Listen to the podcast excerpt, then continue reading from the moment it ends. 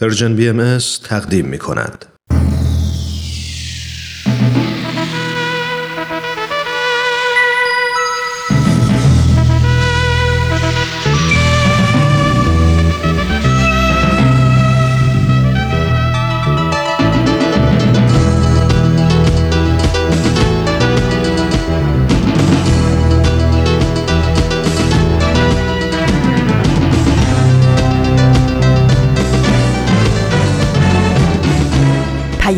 دوست.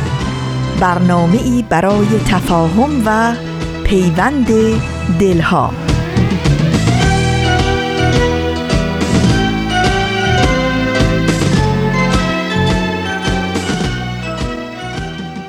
محبت نور است در هر خانه بتابد.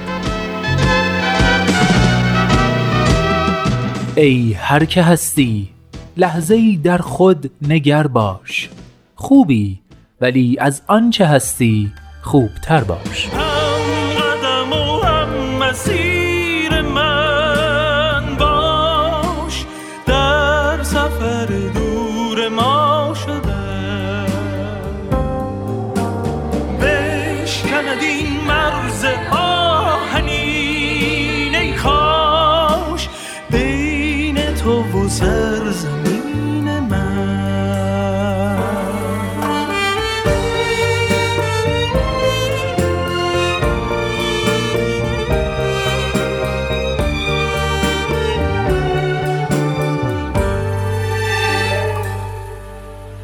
دوستان خوبم سلام. سلام و درود به شما همراهان همیشگی مجله جوانان. شما جوانان امروز و دیروز که صرف نظر از عدد شناسنامه دلتون، فکرتون و روحیتون همیشه جوونه. من نوید توکلیم و امروز پنج شنبه هفتم شهریور سال 1398 خورشیدی برابر با 29 اوت 2019 میلادی 547 مین شماره مجله جوانان رو تقدیم شما عزیزانه همراه می کنم به مجله جوانان خوش اومدید.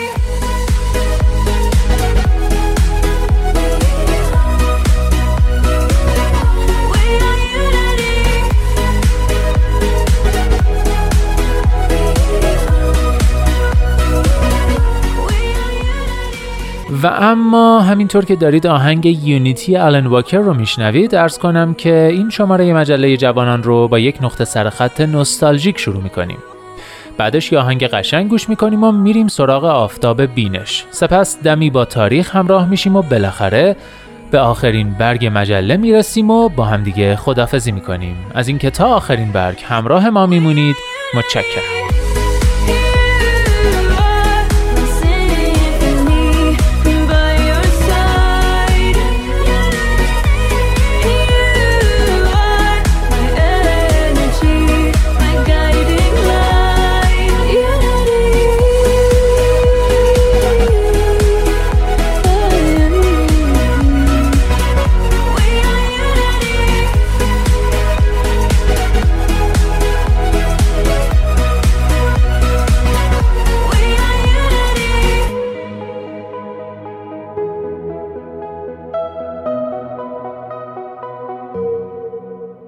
این مجله جوانانه. برنامه پنج شنبه های رادیو پیام دوست که هدفش چیزی نیست جز پیوند دلها آزادی اندیشه ها و آگاهی شنونده ها در راه رسیدن به این اهداف با نظرات و پیشنهادات و انتقادات ارزشمندتون ما رو همراهی کنید. از طریق تلفن 201 703 671 88 88 ID بی ام contact در تلگرام و صفحه بی ام در فیسبوک و توییتر.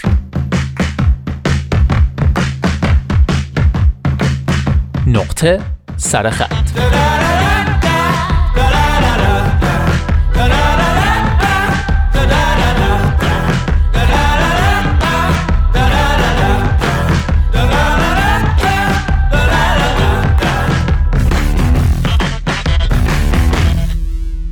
جایی نوشته بود خاطرات بچگی ده شستی یه جوری انگار همه توی یه خونه زندگی می‌کردن. راست می‌گفت.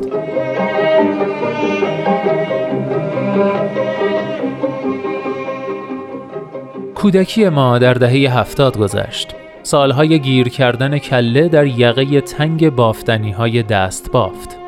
سالهای صعود از قله رخت خواب ها و سقوط با پتوهای ملاف پوش خانه مادر بزرگ. سالهای حکومت جولز و جولی و چوبین و برونکا. سالهای توپهای شوت شده ای که یک هفته طول می‌کشید به دروازه حریف برسند. سالهای جنتلمن بودن به سبک واکی بایشی سالهای کوچک شدن خالریزه سالهای سگهایی به نام زنبه و رکس و بوشفک سالهای بچه های آواره و بیخانمان در جستجوی مادرهای رفته. همه ما زمانی شلوار جینی با زانوی وصل شده پوشیده ایم و موهایمان را قارچی و بعد کرنلی اصلاح کرده ایم و چند سال بعد با مدل موی سوسکی به قله جذابیت صعود کرده ایم. همه ما تجربه سه نفری روی نیمکت کلاس نشستن را داریم و به عنوان یک وسطی زمان امتحان از نیمکت پایین خزیده و روی زمین نشسته ایم. همه ما ماجرای جنین پیدا شده در توالت مدرسه را شنیده یا آن را برای کسی تعریف کرده ایم. همه ما تابستانی را با تفنگ آبپاش قرمز وطنی چند بار مصرف و جوجه رنگی و وسطی و استوب آزاد و استوب هوایی گذرانده ایم و دو نفره سوار تاب شده ایم یکی ایستاده و دیگری نشسته و خوابیده بر روی شکم از سرسره احتمالا دایناسوری پایین آمده ایم همه ما از بستنی فروش جلوی مدرسه یخمک و نوشمک خریده به زور دندان از وسط نصفش کرده و با رفیق صمیمیمان خورده و چسبناک و چرک به خانه برگشته ایم.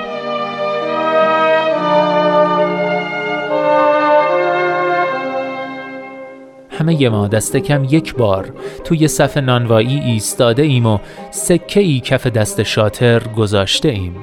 همه ما روزهای آخر اسفند را برای زودتر رسیدن چهارشنبه سوری و نوروز و پوشیدن کفش و لباس با شکوه عید شمرده ایم. همه ما در روزهای عید دیدنی با خجالت اسکناس نوی عیدی را از دست صاحبخانه گرفته و در کسری از ثانیه برای خرج کردنش نقشه کشیده ایم. همه ما با نی توی شیشه نوشابه ای که پیشمان امانت بود قلقل کرده ایم سس خرسی را روی تن کلفت پیتزا مخلوط یا مخصوص سرشار از فلفل دلمه ای خالی کرده ایم و ناخن روی جلد نایلونی کتاب درسی کشیده ایم و برای عکس های کتاب با خودکار آبی سبیل گذاشته ایم و با ماشین حساب گوگوش نوشته ایم و گروهی جمع شده ایم دور تلفن و شماره ای random گرفته و در گوش مخاطب ناشناس فوت کرده و از خنده ریسه رفته ایم.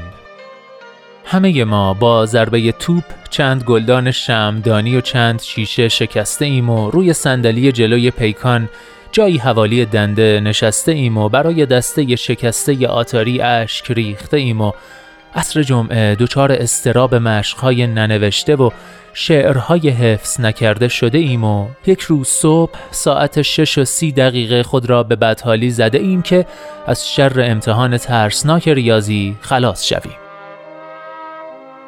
حالا یک نگاه به خودمان کنیم مگر چند سال گذشته از آن روزها این موهای سفید از کجا آمده اند؟ کی بزرگ شدیم ما؟ چند سال تا بازنشستگیمان مانده؟ رفقای سال خورده توی خانه. سلام.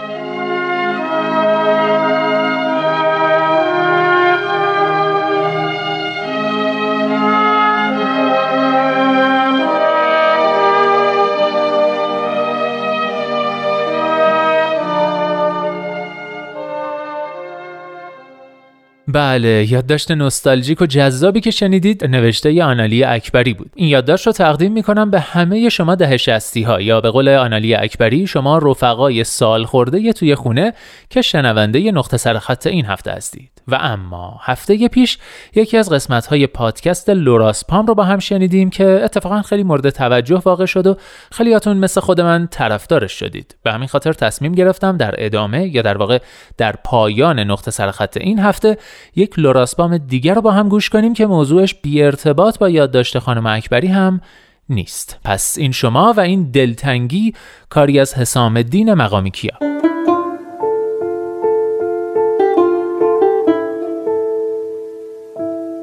لوراز پام.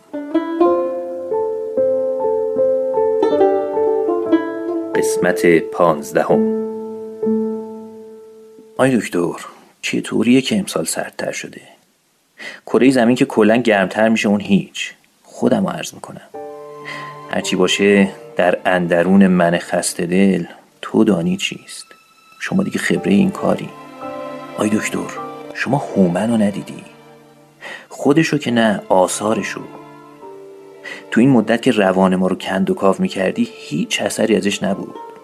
نمیشه نباشه. آخه بچه که بودیم من یه مدت دوچرخه نداشتم. هومن دوچرخهشون داد من سوار می‌شدم. دوام کردیم و حالا چه فحشا به هم دادیم دیگه بماند. ولی رفاقت اصلا یعنی همین که تهش با هم بزرگ شدیم. همدیگه رو بلدیم. چند سال پیش چمدون بست و فرودگاه و دیگه اون اونور. ما اینور آی دکتر رفیق که دیگه چیزی نیست بدیم از روش بسازم کلی سرمایه گذاری کرده بودیم. ساعتها روزها سالها. عمرمون رو گذاشته بودیم. دوستیمون شده بود سی چل ساله. صادرات شد رفت پی کارش. خب دل آدمیزاد از حرارت میفته دیگه. یه سوز کوچولو می‌زنه. سر تا پای آدم مرمور میشه لرز می‌کنه. حالا نه اینکه از من بیخبر باشم. تماس و پیغون پستون داریم. ولی فقط در حد خبره. دیگه تفسیر خبر نیست. دیگه از چای دوم و پیژامه بدم شب بمون و این حرفا خبری نیست. خوبی؟ خوبم. کاروبار چطوره؟ براهه هوا چطوره؟ سرده. همین. حالا البته توضیح هم گاهی میده. مثلا میگه اونجا وقتی میگن هوا سرده فلان درجه سانتیگراده پشت بندش هم میگن feels like بهمان درجه سانتیگراد. یعنی یه عدد برای دمای هوا میدن. یه عدد برای دمایی که اهالی احساس می‌کنن هوا داره. این feels like خیلی متر درستیه. اصلا زندگی همش feels like ه الان من هر روز با صد نفر گپ و گفت دارم ولی feels like دو سه نفر. پریروز رفتم یه تئاتر دیدم تنها سه ساعت. feels like اصلا نرفتم ندیدم. یه وقت می‌بینی رفتم مهمونی شام و بزن و بکوب. feels like رفتم اجباری نظام جمع. عکسش هم هست البته. شده چایی خوردیم دو نفری سر پا قندش هم جور نبوده. feels like شیشلیک شاندیز لب رودخونه. الان هومن message اش میاد voice می‌ذاره. خلاصه هست ولی feels like نیست. این از هومن اون از دور افتادیم خلاصه. چارش چیه آی دکتر؟ قرص دلشوره می‌دونم داریم تجویز کردیم قبلا ولی قرص دلتنگی نشنیدم داشته باشیم بعضیا میگن از دل برود هر که از دیده برفت بعضیا میگن نرود. شما ببین یه نقطه بالا پایین میشه کلا قصه عوض میشه. خلاصه من از اونام که میگم نرود. از دل نرود. اگر می‌رفت که من الان سراغ هومن رو از شما نمی‌گرفتم. حتی می‌دونم شما یه کسای دیگه هم توی روح و روان من پیدا کردی بروز ندادی. رنگ رخسار و سر زمیر و این حرفا. عیبی هم نداره. دکتر جان اصلا بیا مرامن انصافن بگو ببینم کیا رو دیدی. یا چیا رو دیدی. بچگی رو دیدی. اون وقتا که با هومن تو حیات خونه قدیمی فوتبال می‌زدیم دیدی. اصلا همون خونه قدیمیه خونمون آی دکتر خونه ما رو ندیدی؟ آقای دکتر ایشون وقتشون تموم شده. خونه ما دوره دوره. پشت کوها یه صبوره. پشت دشتا یه تلایی پشت صحرا های خالی. خونه ماست. اون بر آب اون بر موجای بیتا پشت جنگل های صرفه توی رویاست. توی خواب. پشت اقیا نوس آبی پشت باغا یه گلابی. اونور با قای انگور پشت کندو های زنبور. خونه ما پشت ابراز اونور دلتنگی جاده های خیسه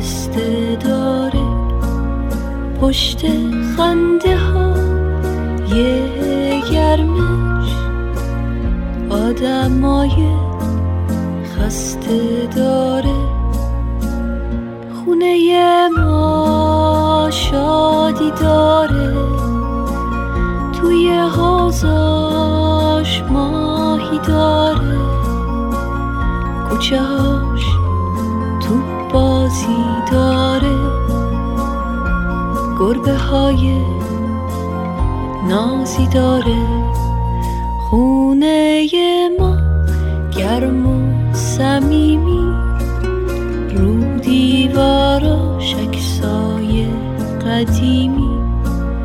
عکس بازی توی ایوون لب دریا تو تابستون. عکس اون رو سیر بارون با یه بغز و یه چمدون. رفتن از پیش آدمای نازنین و مهربون.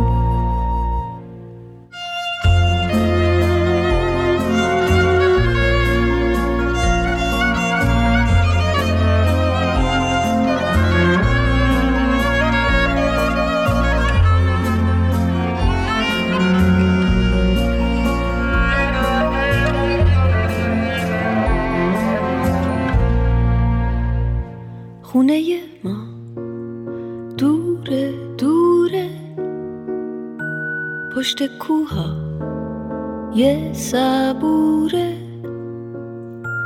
پشت دشتا. یه تلایی پشت صحرا. های خالی.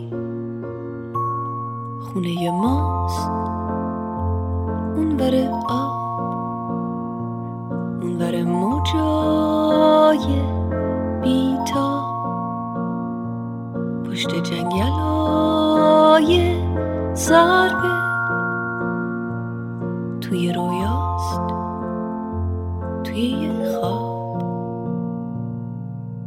اینجا ایستگاه مهر و دوستی است رادیو پیام دوست. خونه ما عنوان آهنگ زیبا و دلانگیزیه که با صدای دلنشین مرجان فرساد شنیدیم و اما در این بخش ازتون دعوت می‌کنم با رامان شکیب در برنامه آفتاب بینش همراه بشید.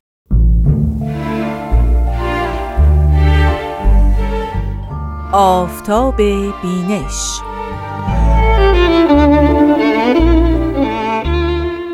شنوندگان عزیز رادیو پیام دوست با درود.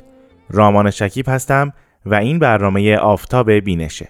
همونطور که می‌دونید با ظهور هر عقیده هر اندیشه و هر شیوه جدیدی از فکر که اوج اون میشه ظهور یک دین تفکرات به سمت حرف جدیدی که اون دین داره می‌زنه و اون آین داره ارائه می‌کنه میره. یعنی دو شیوه واکنش در برابر ادیان به وجود میاد. اول ممکنه مخالفت باشه و به مخالفت با تفکرات جدید اون دین در زمان ظهور خودش بر بیان و دوم در موافقتش و در حمایتش هست. و البته یک راه سومی هم ممکنه باشه که افراتیش واکنشی نشون ندن به ظهور دین جدید و اون رو کلا به کناری بذارن در ذهنشون.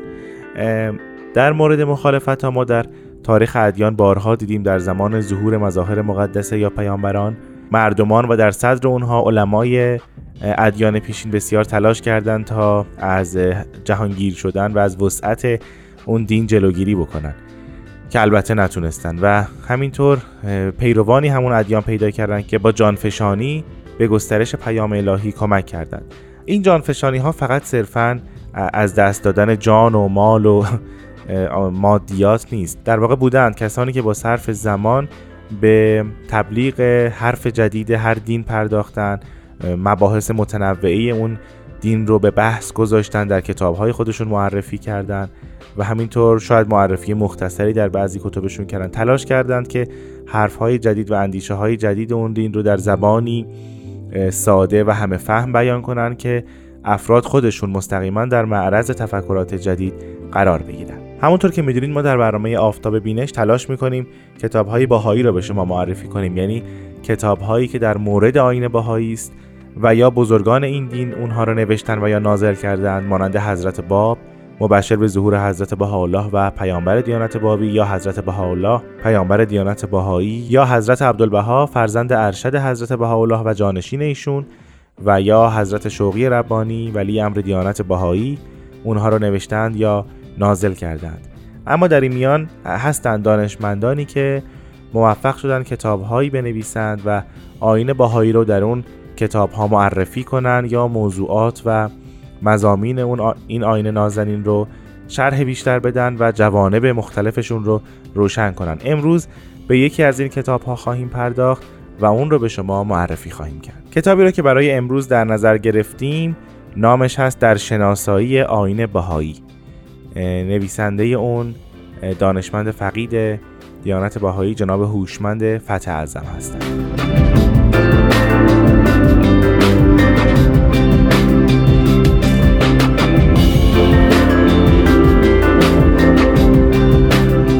جناب هوشمند فتح اعظم در سال 1924 میلادی به دنیا آمدند و در همین سال 2013 میلادی از دنیا رفتند.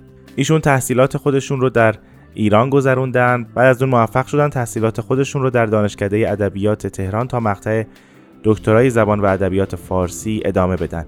ایشون در اوایل دهه 1330 شمسی به هندوستان مهاجرت کردند و در اونجا به تدریس زبان و ادبیات فارسی پرداختند.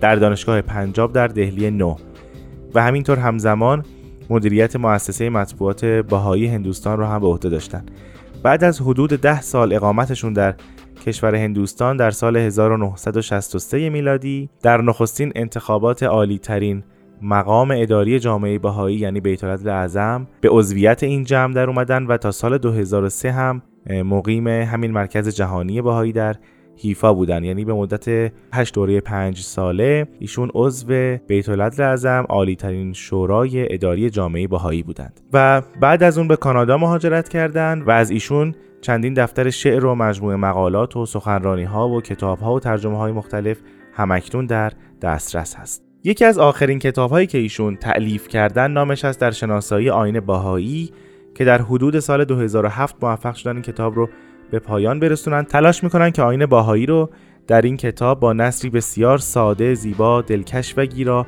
معرفی کنن برای همگان. بخش های متنوعی داره این کتاب.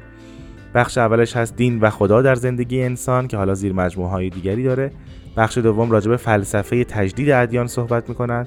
در بخش سوم راجع به آشنایی با تاریخ آینه باهایی صحبت می‌کنن که از زمان ظهور حضرت باب شروع میشه این بخش. در بخش چهارم برخی از تعالیم اجتماعی آینه باهایی رو ذکر می‌کنن مانند وحدت عالم انسانی، تساوی حقوق زن و مرد، زبان بین المللی، ترک تعصبات، تعلیم و تربیت اجباری و عمومی و حالا بقیه تعالیم آینه باهایی در بخش پنجم راجب مقام و سرنوشت انسان صحبت می‌کنن. همینطور در بخش ششم احکام باهایی رو به بحث می‌ذارن. احکامی مانند عبادت، نماز، روزه، ازدواج، نهی از تقیه و سایر احکام احکامی که در دیانت باهایی وجود داره در بخش هفتم راجب نظام اداری باهایی صحبت می‌کنن. یعنی راجب محفل روحانی ملی، محفل روحانی محلی، راجب بیت اعظم و همینطور در این مورد بحث می‌کنن که در آین باهایی طبقه روحانیون وجود نداره. در بخش هشتم هم مختصری در مورد ادبیات باهایی صحبت می‌کنن. در مقدمه این کتاب جناب فتح اعظم ذکر می‌کنن که آثار باهایی که در ابتدا در ایران انتشار یافته و اکثر آن به زبان فارسی است حال به 802 زبان ترجمه شده و در هر گوشه ای از جهان موجود است و حتی در نقاطی که تا چندی پیش نام ایران را نشنیده بودند حال به برکت وجود امر بهایی با کشور ما آشنا شده به ارتباطی معنوی با آن یافتند. اما از زبان خود جناب فتح ازم بشنویم که چرا این کتاب رو به رشته تحریر در بردن قصد نگارنده از نوشتن این اوراق آن نیست که کسی را دعوت نماید که به آین بهایی بگرود. زیرا دین امری است وجدانی که مردم باید آن را بین خود و خدای خود اختیار نمایند و دخالت در این حریم مقدس از طرف دیگران کاری است بیهوده و باطل. آنچه در این دفتر می‌خوانید از برای آن فراهم آمده است که هموطنان ما از امر عظیمی که از کشورشان جوشیده چنانچه هست با خبر گردند.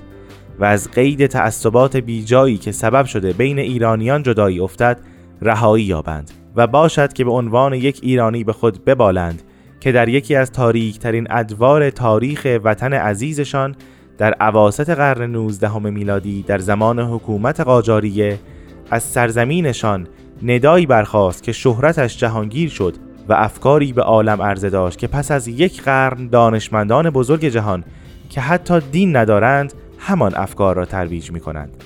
پس از دین و مذهب گذشته آیا سزاوار نیست که ایرانیان حتی آنان که بهایی نیستند از نهزت عظیمی که در کشورشان یک قرن و نیم است پیدا شده و آوازش جهانگیر شده با خبر گردند؟ هوشمند فتح ازم سپتامبر 2007 خب من در اینجا از همکار عزیزم خانم آزاده جاوید درخواست کردم که بخشی از این کتاب رو برای شما بخونن این بخش مربوط میشه به مبحث فلسفه تجدید ادیان که بخش دوم این کتاب رو تشکیل میده و ما قسمتی از اون رو اینجا با هم خواهیم خوند. دین پدیده ساکن و راکت نیست. ناگزیر باید تجدید شود.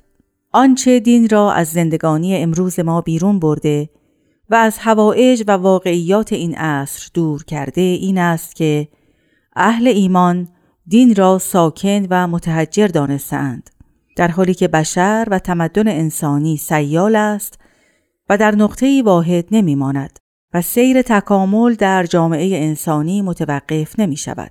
به عبارت دیگر امروز تضادی که بین دین و اجتماع ما دیده می شود از جمله علتش این است که ما دین را پدیده ساکن و متوقف می دانیم. در حالی که جامعه انسانی متحرک است و به اصطلاح فلسفی بعضی دین را پدیده استاتیک می شمارند ولی جامعه انسانی طبیعتا داینامیک است و این دو هیچ وقت با هم سازگار نمی گردند.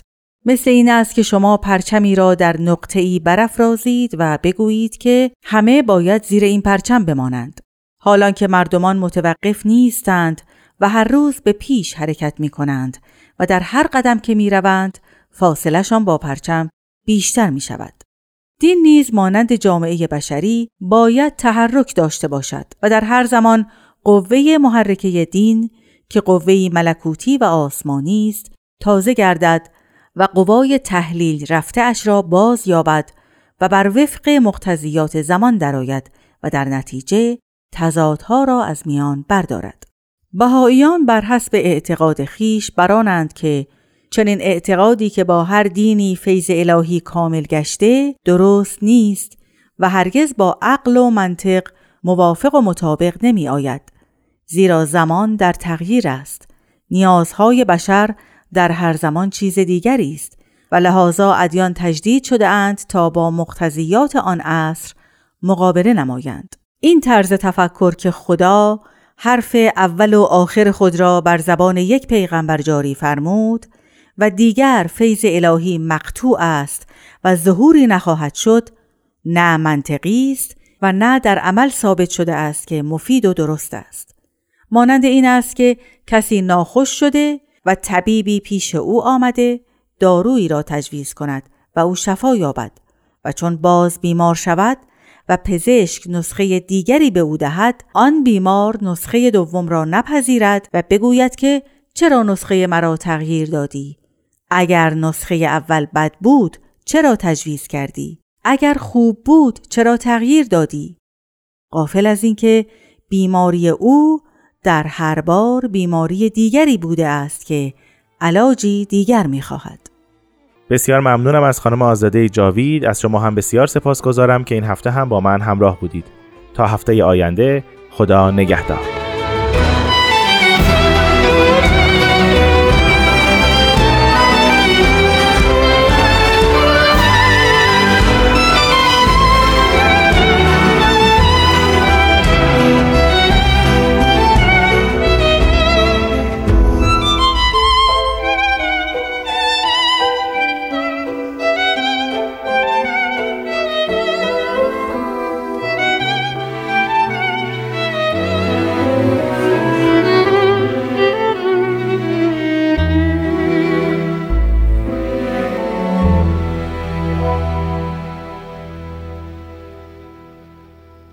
همراهان عزیز عزیزان شنونده. من نوید توکلیم و شما همچنان شنونده مجله جوانان هستید از رادیو پیام دوست.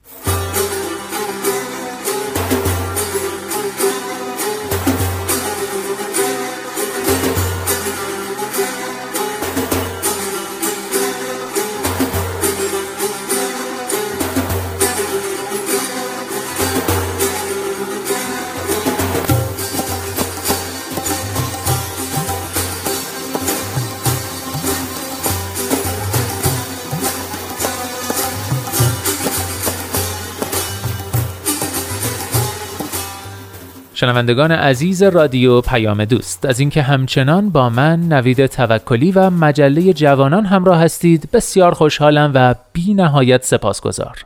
امیدوارم تا اینجای کار از بخش های مختلف مجله راضی بوده باشید و بخش بعدی رو هم گوش کنید. دمی با تاریخ. دمی با تاریخ. گاه شمار بهایی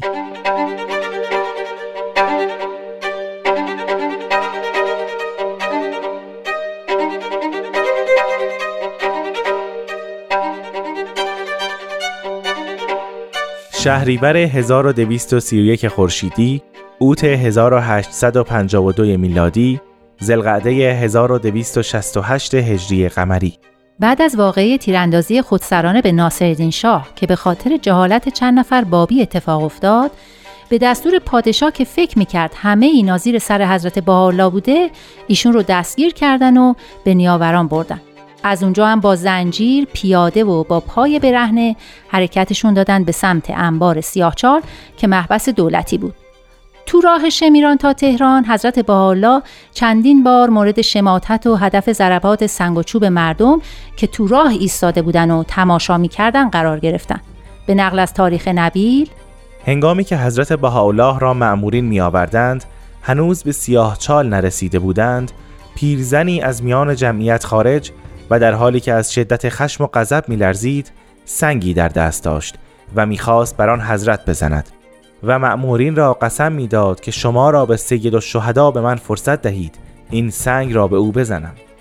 آن حضرت که متوجه او بودند به مأمورین فرمودند بگذارید این پیرزن به مقصودش برسد به عقیده او عملش مقبول است.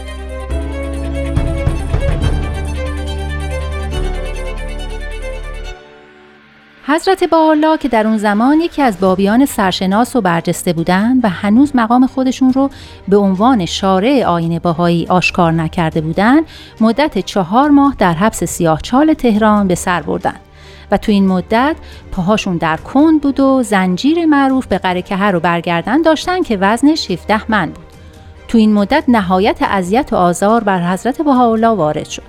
ایشون در مناجاتی نسبت به این بلایای وارده میفرمایند گردنی را که در میان پرند و پرنیان تربیت فرمودی آخر در قلهای محکم بستی و بدنی را که به لباس حریر و دیبا راحت بخشیدی عاقبت بر ذلت حبس مقرر داشتی.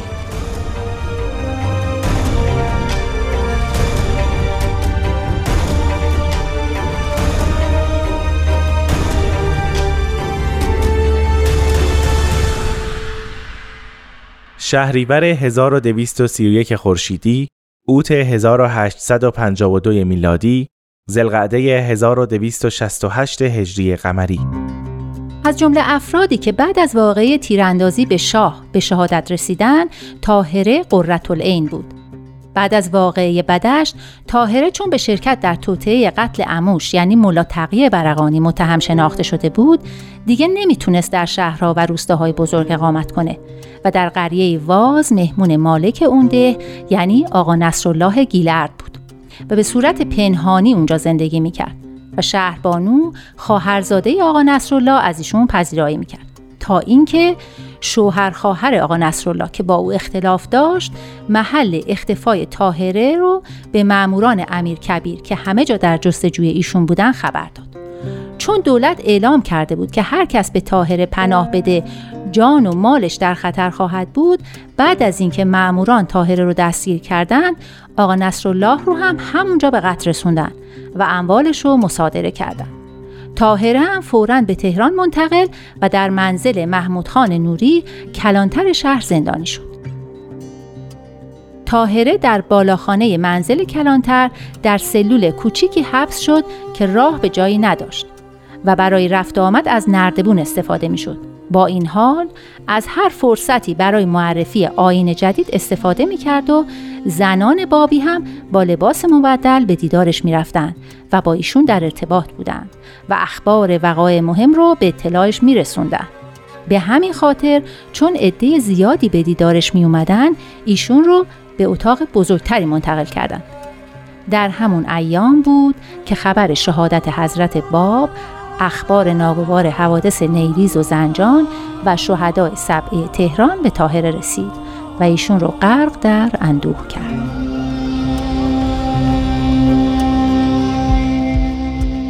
تا اینکه صدر اعظم دو تن از مشتهدین و عدهای از خواص رو مأموریت داد تا با تاهره مذاکره و ایشون رو وادار کنند تا از دیانت جدید تبری کنه. اما تاهره با نهایت عشق و ایمان تونست به اثبات دیانت حضرت باب بپردازه و اونا رو محکوم کنه. این اتفاق و به دنبال اون واقعی تیراندازی به شاه خاندان سلطنت قاجار رو خیلی براشفت و بر عوامل مؤثر بر شهادت تاهره اضافه کرد. سرانجام دو مجتهد مشهور فتوا بر قتل تاهره دادند.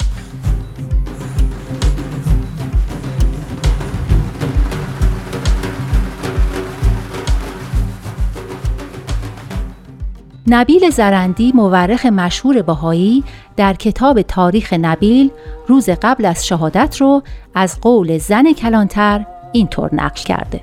در شب پیش از شهادت تاهره مرا نزد خود احضار نمود. به من فرمود خود را برای دیدار محبوبم آماده کردم. چون این شنیدم لرزیدم و به شدت گریستم.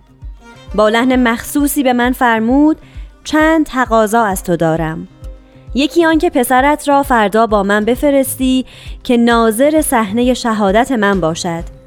به او بسپار مراقبت کند که مأموران قتل لباس از تن من بیرون نیاورند. دیگران که به او بگو به مأموران بگوید بدن مرا پس از قتل در میان چاهی افکنند و آن را با خاک و سنگ انباشته سازند. سوم که پس از شهادت من زنی نزد تو می آید این بسته را که به تو می سپارم به وی بده. چهارمان که از این هنگام به بعد به احدی اجازه مده که به اتاق من بیاید. می‌خواهم با محبوب آسمانی خیش راز و نیاز نمایم.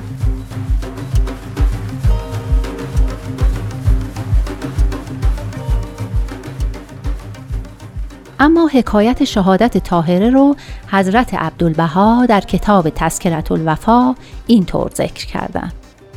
به عنوان خانه صدر اعظم او را از خانه کلانتر برون آوردند. دست و روی بشست و لباس در نهایت تزئین بپوشید. عطر و گلاب استعمال نمود و از خانه برون آمد. او را به باقی بردند. میر غزبان در قتلش تردید و عبا نمودند. غلامی سیاه یافتند. در حال مستی آن سیاه روی سیاه دل سیاه خو دستمالی در فم مبارکش فرو برد و مخنوق نمود. بعد جسد متحرش را در آن باغ به چاهی انداختند و خاک و سنگ روی آن ریختند. ولی او به نهایت بشاشت و قایت مسرت مستبشر به بشارت کبرا متوجه به ملکوت علا جان فدا فرمود. تاهره در زمان شهادت 36 سال داشت. متاسفانه هیچ تاریخ دقیقی در مورد روز و ماه شهادت ایشون در دسترس نیست. اما طبق شواهدی که در دست هست، این واقعه بعد از حادثه تیراندازی به شاه اتفاق افتاده که تقریبا مطابق با شهریور ماه میشه.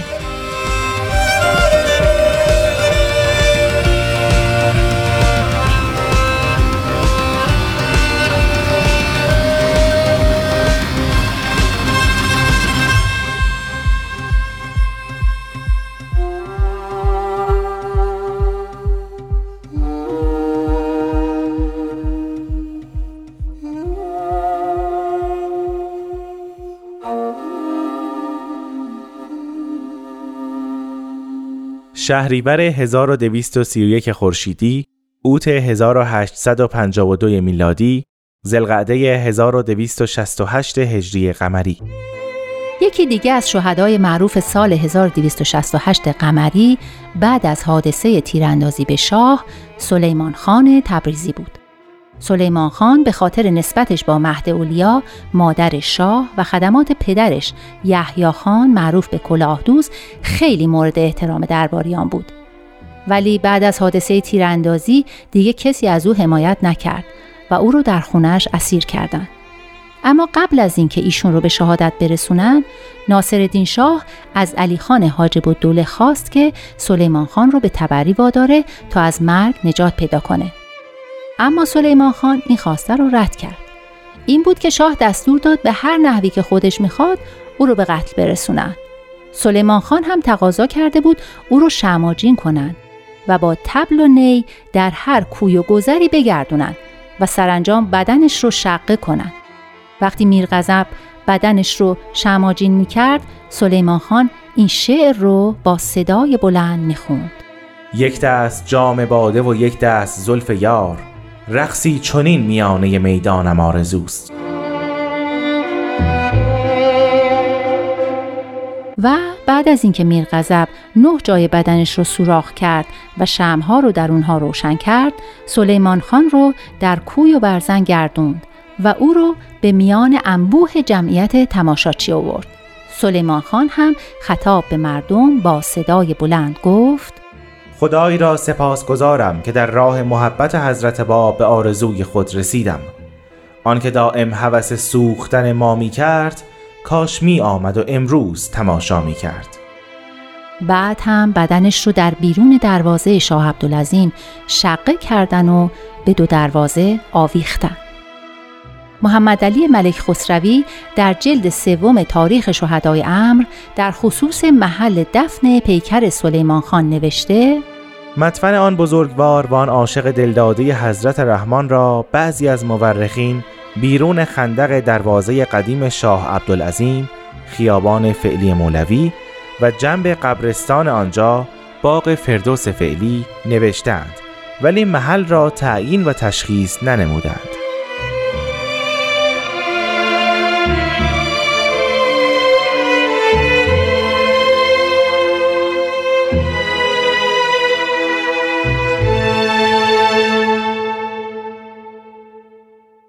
آخرین برگ. نویسنده فقید آمریکایی کریستیان دی لارسن می نویسد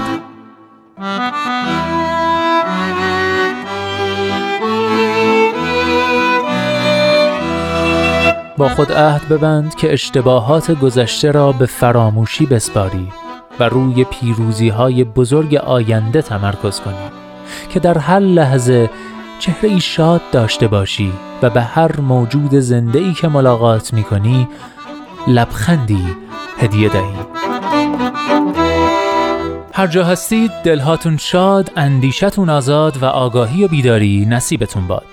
من نوید توکلیم و امیدوارم که نور امید در دلهاتون هیچگاه خاموشی نگیره. به قول شاعر گرچه شب تاریک است دل قوی دار سحر نزدیک است.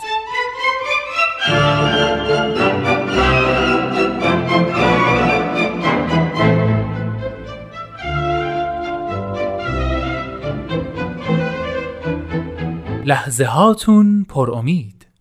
ای دوست در روزه قلب جز گل عشق مکن.